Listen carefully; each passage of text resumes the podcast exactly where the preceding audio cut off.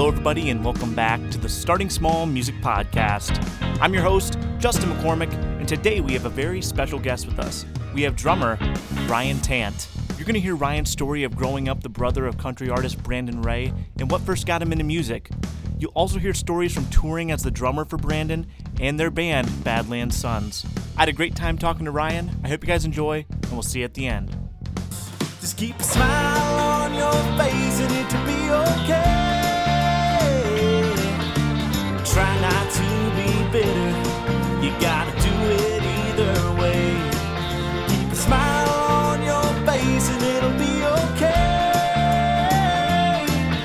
So when life throws a jab, you gotta duck out of the way. How you doing today, Ryan? I'm good. How you doing, bud? I'm doing good. So getting right into your story, where did you grow up and what was your childhood like? Well, I grew up in West Texas, a little small town called Big Spring, and I mean, it was so small. I graduated with 45 people, so that gives you an idea of how small it was. And you know, me and my younger brother, who is Brandon Ray, he's my brother. We just kind of grew up in this little town and just grew up around just country music and blues and jazz, and we kind of had the whole gambit, which you know, my mother was country music and my dad was everything but that. And so that's kind of how we got it going. And then I started playing drums when I was 12 and was in, like, you know, a couple like Nirvana cover bands and like different stuff like that. And then me and Brandon started our own rock band called Crimson Soul. And, you know, we started it from the ground up, not knowing anything of what we were doing. And then that just kind of transitioned to, we moved to Dallas, to the bigger city, and, we did Warped Tour 3 years in a row, and just kind of, we had mohawks and guyliner and everything like that. We were in a punk rock band, and then that kind of fizzled out, and then we kind of moved to Nashville. And Brandon's been here since I think 2009, and I moved here in 2011, so I've been here a good 12 years. And so it's just been quite a ride, honestly, with. You know, when you move to Nashville, you know, when you're the first time you're moving here, you're kind of bright-eyed and bushy-tailed, and you're like, oh, I'm going to do this and I'm going to do that. And then then reality kicks in, you know? And so, and then you have to kind of maneuver your way through that, and it's not anything like you expected. So it's been fun. It's been good. So you mentioned a couple of different genres. Who are some of like the artists or albums that stick out from your childhood that kind of got you into music as a kid? Well, I'll be honest with you. The funny thing is I had a couple CDs from Weird Al. Oh, really? And yeah. And so that was my intro to pop music. And I had no idea that they were covers. And then I started learning more about it. I'm like, oh, these are all covers. And so I started listening to like Michael Jackson and all these, and Prince and all these other artists and everything like that. I think one of the albums that really kind of changed me as a musician was the Big Dixie Chicks record. I think they're called the Chicks now. And so, when I heard the drumming on that record, it was just nothing but just like straight 2 and 4, like kick, snare, and I was like, this thing is moving and it is cooking, and they're not doing anything. And I was like, there's something to this. And so that's just kind of how I got into it. And then there was another record from 1993, it's a live record from a band called Tower of Power, mm-hmm. and that record's called Soul Vaccination. And that record right there just put me on the path to just like, okay, like pocket is everything, and I just kind of steered my way to that. It's really funny you bring up that Dixie Chicks records. I recently went and revisited them just at the gym, and man, they had such a unique sound to them, you know, with the, like you were talking about, just the driving beat and such unique vocals on their stuff. It's everything on that record. And, you know, I was listening to Metallica and Pantera and Weird Al and stuff like that. And nothing not to be against those guys. I love Metallica and Pantera, but man, that record just sent me to a different spot, because I was like, as a 14-year-old kid, you're like, the drummer's not doing anything. It really, you know, as far as like playing is what I'm thinking as a 14-year-old kid, but it is moving this thing like nobody's business. So it just changed everything for me. Now, is the drums the first instrument you picked up then? Correct. Yep. That's the only instrument I play. So what kind of drew you to that? Was it listening to those records and hearing like it kind of leading the sound, or? I mean, I just started beating on pots and pans when I was 10 years old. And then my dad had a friend who had a drum set, and he was like, let me take you over to my friend's house and see what you can do. And I sat on a drum set for the first time and just started playing. And my dad bought the kit from that guy that day, and we brought it home. That's dope. Now, take me through your high school years. What was it like kind of growing up with Brandon? Like, were you guys playing in any like local bands, doing any writing or anything? Well, Brandon actually didn't start he didn't become a musician until he was 14 years old. Okay. And he just started playing guitar. And so during high school, I'm about 3.5 years older than him. During high school, I was in the high school drum line and all that stuff. So total band nerd. And then I was in those little cover bands, and then Brandon started playing guitar, and then we started just kind of playing together, and then it just blossomed from there. We found a guy who played bass, and then it just took off. Now, were you doing mostly covers with Brandon at that point too, or was he already starting to write some material? We weren't doing any covers. We were writing all of our own music. It was all like just like punk rock, pop rock stuff, like Fall Out Boy, Panic at the Disco style stuff. And that's just kind of where it all went. I can remember in that band, we did like 6 years with that band, and we probably played 2 or 3 covers. It was all original music. That's awesome. Now, how did the Warped Tour opportunities come about? Was it with that same band? Correct. Yeah. We were called Crimson Soul, and it all came about that. We had a distribution deal with Sony, and then we had some people from Warped Tour that really liked what we did, and so they invited us on. Of course, we weren't at the 7 or 8 o'clock time slot. We were at the 1 o'clock slot, you know, but it was still just like such an education, and it was really cool. I really enjoyed it. What do you remember learning kind of your first early years on the road like that? The first thing that you learn and that stays with you forever for me is how to treat people. And that's everything to me is, you know, no one who came to our merchandise line at one of these summer festivals, they're not going to remember any of our songs. They're not going to remember anything like that, but they are going to remember the way that we treated them and the way that we spoke to them. And so we learned that so early on, and that is carried with me to this day.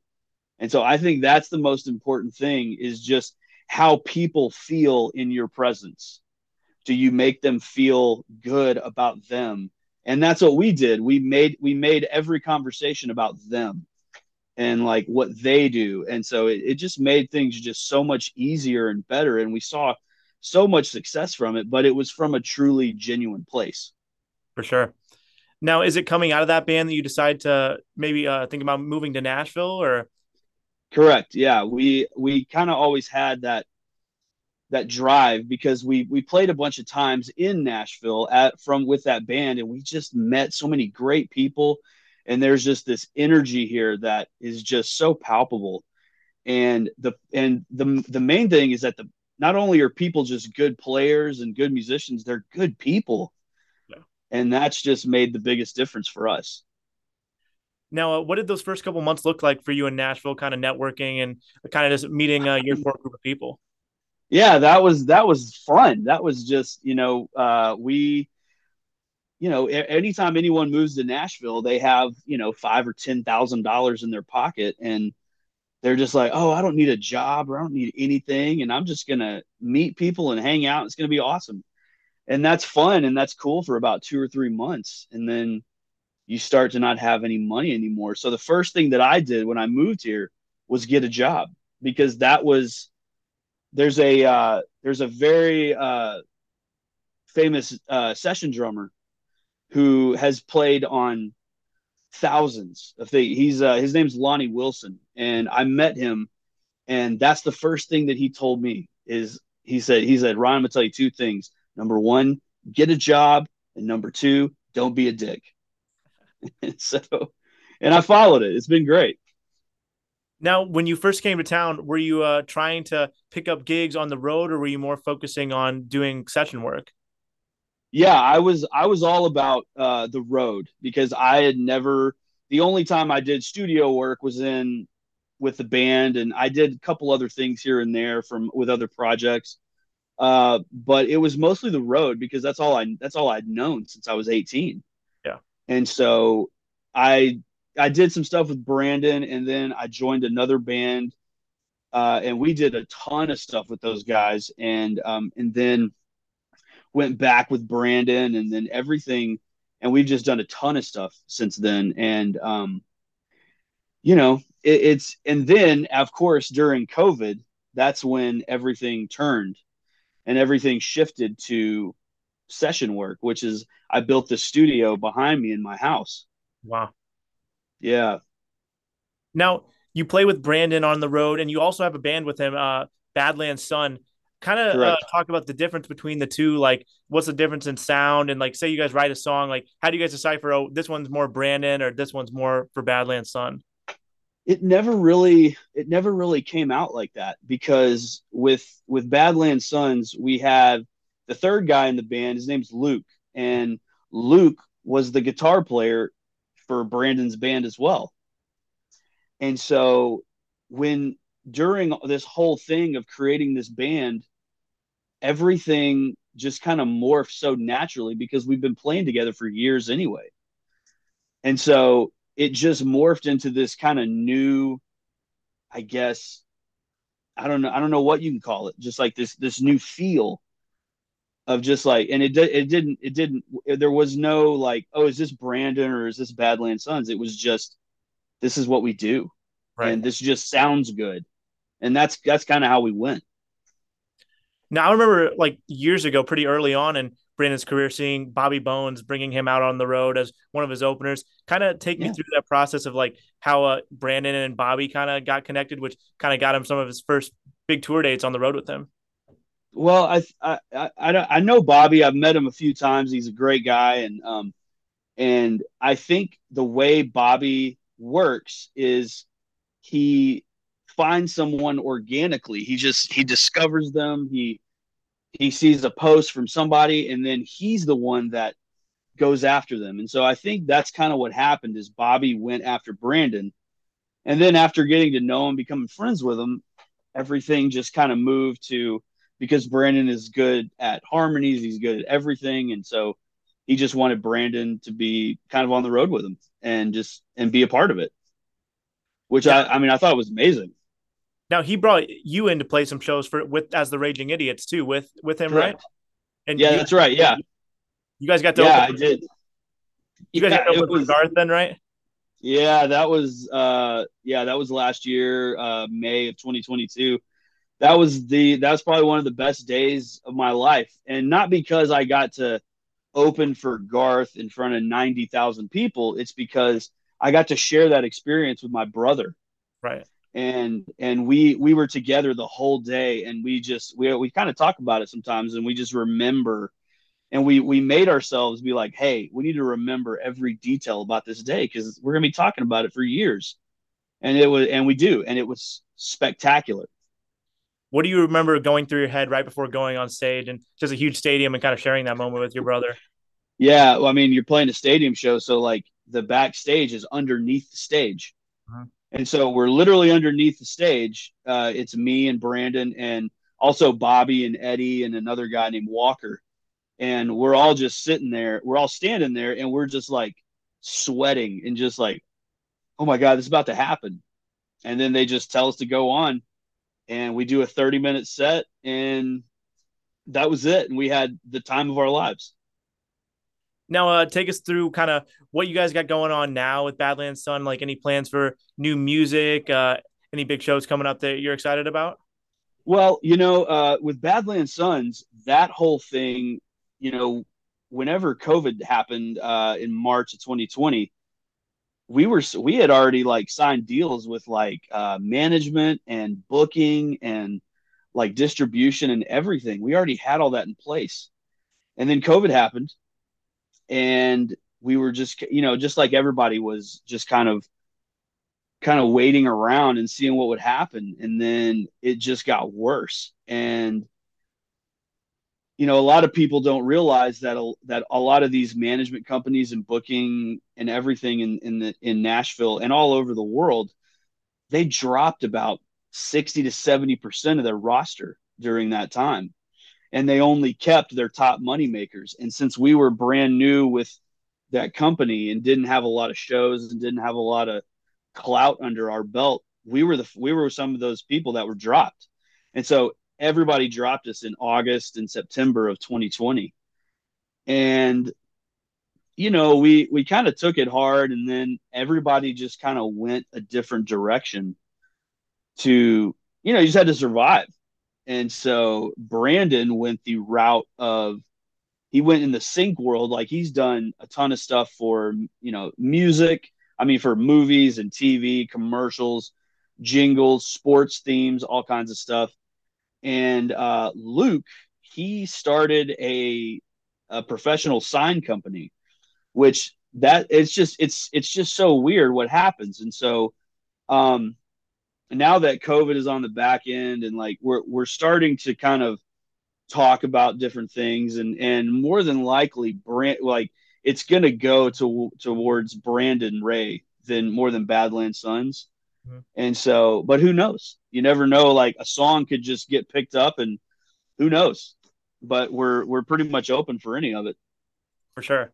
Now, I like to close my interviews by asking, what's a piece of advice you've learned along your journey that you give to the aspiring musicians out there?